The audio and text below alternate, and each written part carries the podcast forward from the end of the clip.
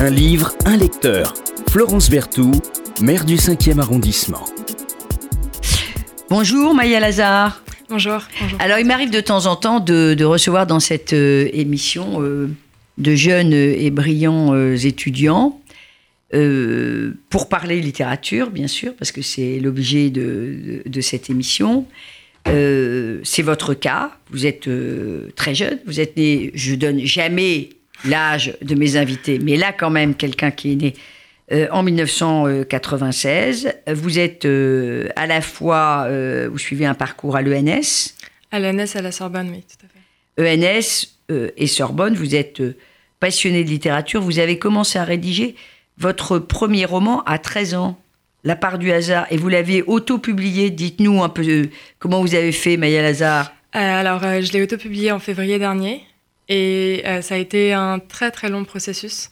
Euh, j'ai commencé par essayer de le donner à des maisons d'édition pendant 2, 3, 4 ans, sans succès. Et j'ai fini par euh, décider de l'auto-publier parce que c'était un roman qui était trop hors norme, euh, qui rentrait pas dans les cases. Alors comment on fait, Maya Lazare, quand on veut auto-publier? Euh, on prend son courage à deux mains, on retrousse ses manches et euh, on met beaucoup d'huile de coude pour réussir à faire euh, la mise en page tout seul, les corrections. Voilà, donc ça veut dire que la, tout ce qui concerne la, l'aspect pratique de sortir du, bouquin, c'est vous qui le faites. Tout à fait.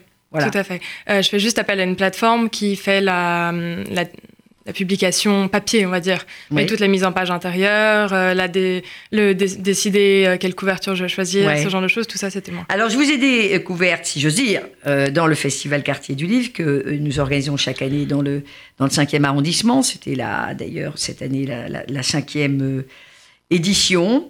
Et vous préparez également, en même temps, deux autres projets de, de romans. C'est ça. Vous n'allez pas dormir beaucoup, hein ENS, Sorbonne, deux romans. Euh. Euh, c'est un peu compliqué de tout faire, mais j'essaye parce que ça, ça, me donne vraiment envie de continuer d'avoir publié mon premier roman. Alors ce matin, grâce à vous, euh, Maya Lazare, on va découvrir La zone du dehors d'Alain Damasio. je l'ai moi aux éditions Folio. Je crois que ça d'ailleurs, il n'y a qu'une édition qui est Folio, sauf erreur de ma part. Damasio, La zone du dehors. Parlez-nous, alors c'est un roman d'anticipation, moi je le classerai comme ça. Parlez-vous, parlez-nous, pardonnez-moi, d'Alain Damasio, qui est euh, un écrivain, lui aussi un peu hors norme. Euh, c'est un écrivain tout à fait hors norme. Euh, c'est quelqu'un avec qui j'ai des atomes crochus parce qu'il a commencé La Zone du Dor à 21 ans. Et il a mis presque une dizaine d'années à l'écrire et à le fignoler. Et en fait, il met sensiblement le même temps pour ses, ses, romans ultérieurs. Et vraiment, ça se sent dans la langue euh, qu'il a mis autant de temps mm. à peaufiner cette prose extrêmement poétique, extrêmement riche, extrêmement dense, pas forcément très abordable euh, au premier abord parce que c'est un petit peu compliqué de rentrer dedans. Euh, il y a euh, des, phénomènes de polyphonie qui sont qui sont pas évidents non plus. Euh, mais oui, on mais on peut passer à côté des phénomènes de polyphonie. Voilà, on finit par on finit par, par rentrer très facilement en fait dans l'intrigue elle-même et par se laisser porter par par sa plume qui est enfin que moi j'apprécie particulièrement. Alors Alain Damasio, il a une, une, plume très particulière. Il a vraiment un style très particulier dans ses romans d'anticipation. Euh, deux, il a écrit deux romans au succès euh, phénoménal. Justement, euh, La zone du dehors et La horde du contrevent.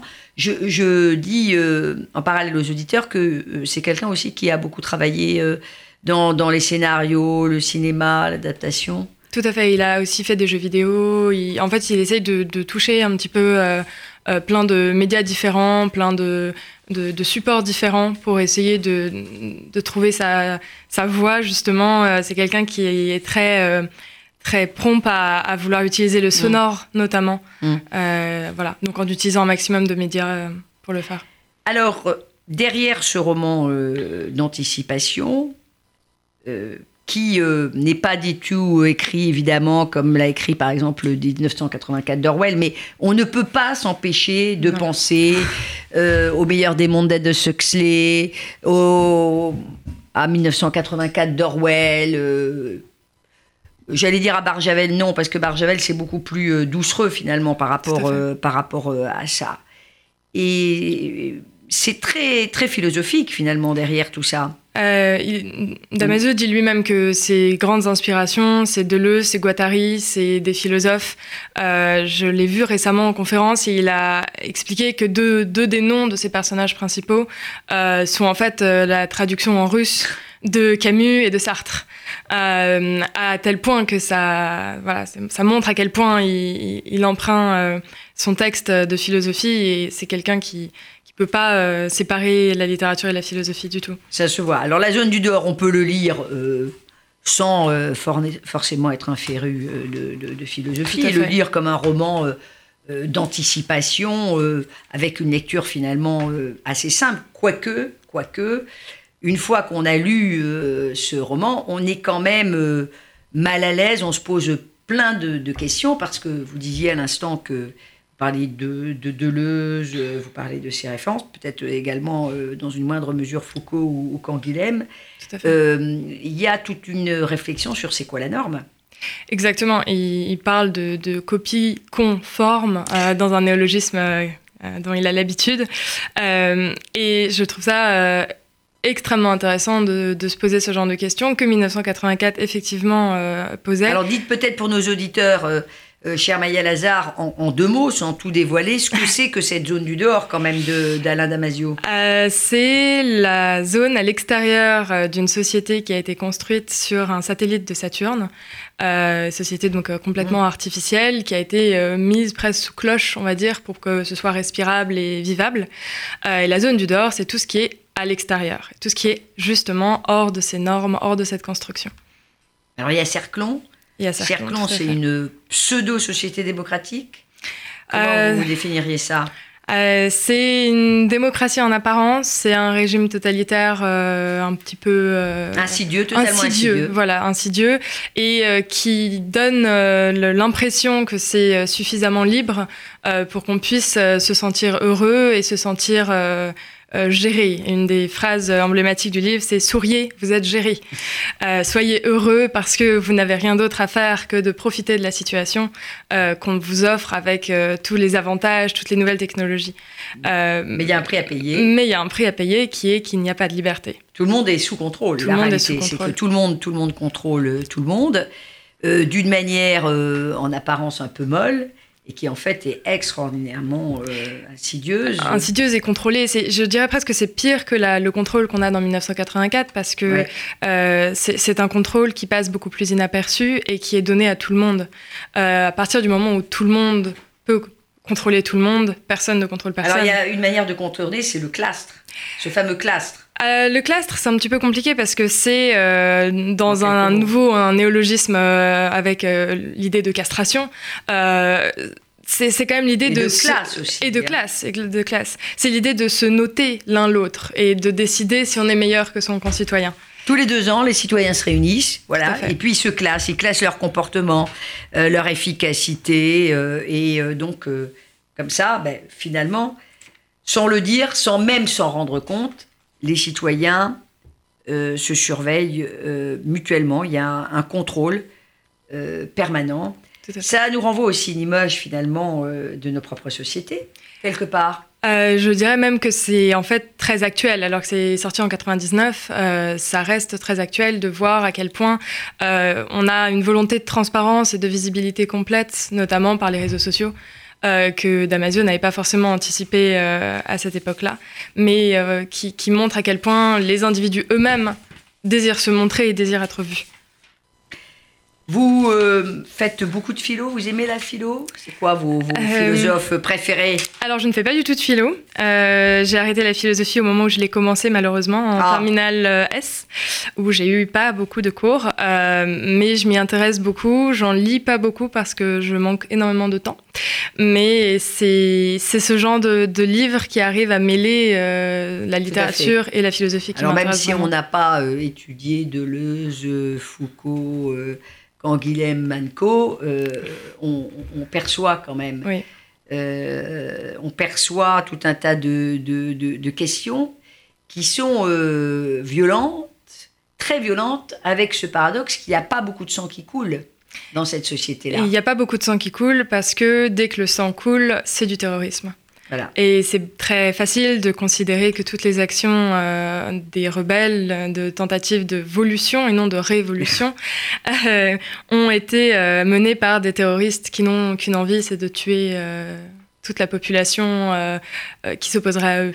Alors, je disais tout à l'heure que Alain Damasio avait beaucoup travaillé aussi pour le cinéma. Il continue d'ailleurs peut-être à travailler pour le cinéma. J'ai vu qu'il avait euh, fait Wine euh, Walkers, l'adaptation en film d'animation aussi de La Horde du, Contrevent. Alors, on pense à des grandes, à des grandes sagas euh, comme Hunger Games qui, qui, fascinent quand même aussi les, enfin notamment les, ados, mais avec cette, idée sous-jacente du, du, contrôle. Il y a quand même dans, euh, dans le livre de, Damasio, il y a une condamnation à mort, qui d'ailleurs ne va pas euh, arriver à son terme, par incubation. Alors là, moi j'étais euh, scotché. capte, je ne sais pas comment on l'appelle, capte doit être exécuté par incubation. Euh, l'idée, c'est que donc sur la couverture, on voit le gros cube, euh, qui est en fait la, une espèce de pile de déchets, euh, à la fois de déchets du quotidien, de déchets radioactifs, et qui est une. C'est une usine de traitement des déchets, voilà. Oui, c'est des déchets eux-mêmes. Il n'y a que des déchets et tellement toxiques que en fait, c'est se plonger dans l'enfer directement. C'est une mort qui, comme il le décrit quand il est à l'intérieur du cube pendant quelques quelques temps, particulièrement douloureuse parce qu'on perd tous ces sens au fur et à mesure les uns après les autres. Euh, et on essaye d'en sortir et on n'y arrive pas parce qu'il n'y a pas de sortie. Et on se rend compte qu'il arrive à en sortir parce que c'est le président qui a tout organisé. C'est-à-dire c'est lui qui a organisé sa mise à mort et c'est lui qui a organisé sa résurrection. Et ça montre à quel point le contrôle va jusque-là, parce qu'il ne voulait pas d'un martyr, il voulait pas de quelqu'un qui allait être pleurer comme emblème d'une révolution euh, ratée. Euh, il voulait euh, quelqu'un qui allait en fait être décrédibilisé au fur et à mesure de, des actions qu'il allait mener. Voilà. Donc c'est assez terrible.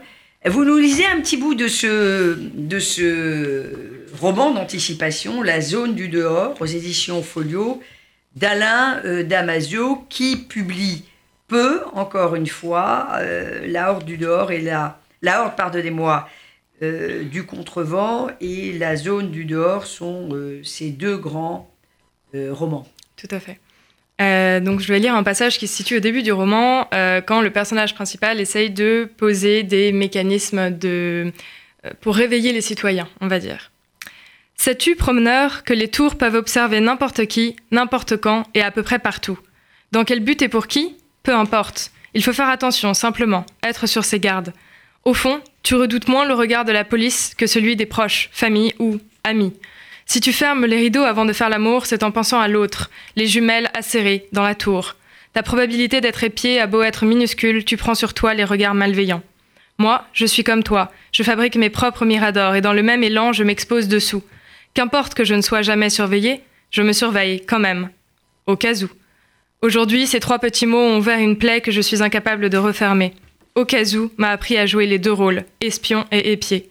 Et je les mélange tellement en moi qu'au fond même de mon lit, j'ai pris ce pli, l'autodiscipline. La tour pourrait bien être vide, hein. Vide aussi les box, ça n'y changerait rien. Le pouvoir s'exerce tout seul, car au cas où demeure. Et avec lui, le malaise, mon malaise, lancinant. Avec lui, cette posture sur laquelle prospère le pouvoir en démocratie, le self-control. voilà.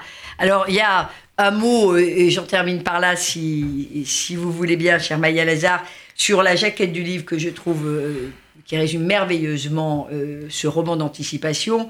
Orwell est loin désormais, le totalitarisme a pris les traits bonhomme de la social-démocratie. Souriez, vous êtes géré, c'est ce que vous disiez.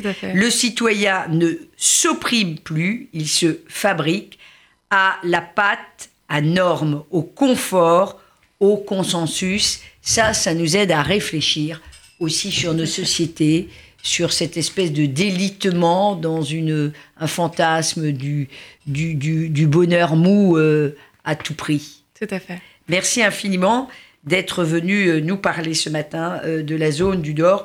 À lire absolument ce, ce, la zone du dehors c'est pas un roman de science-fiction. Euh, c'est une dystopie non dystopique qui laisse espoir à la fin que les choses peuvent changer. Merci infiniment, euh, chère Maya Lazare. Merci, la zone du dehors d'Alain Damasio. Un livre, un lecteur. Florence Berthoud, maire du 5e arrondissement.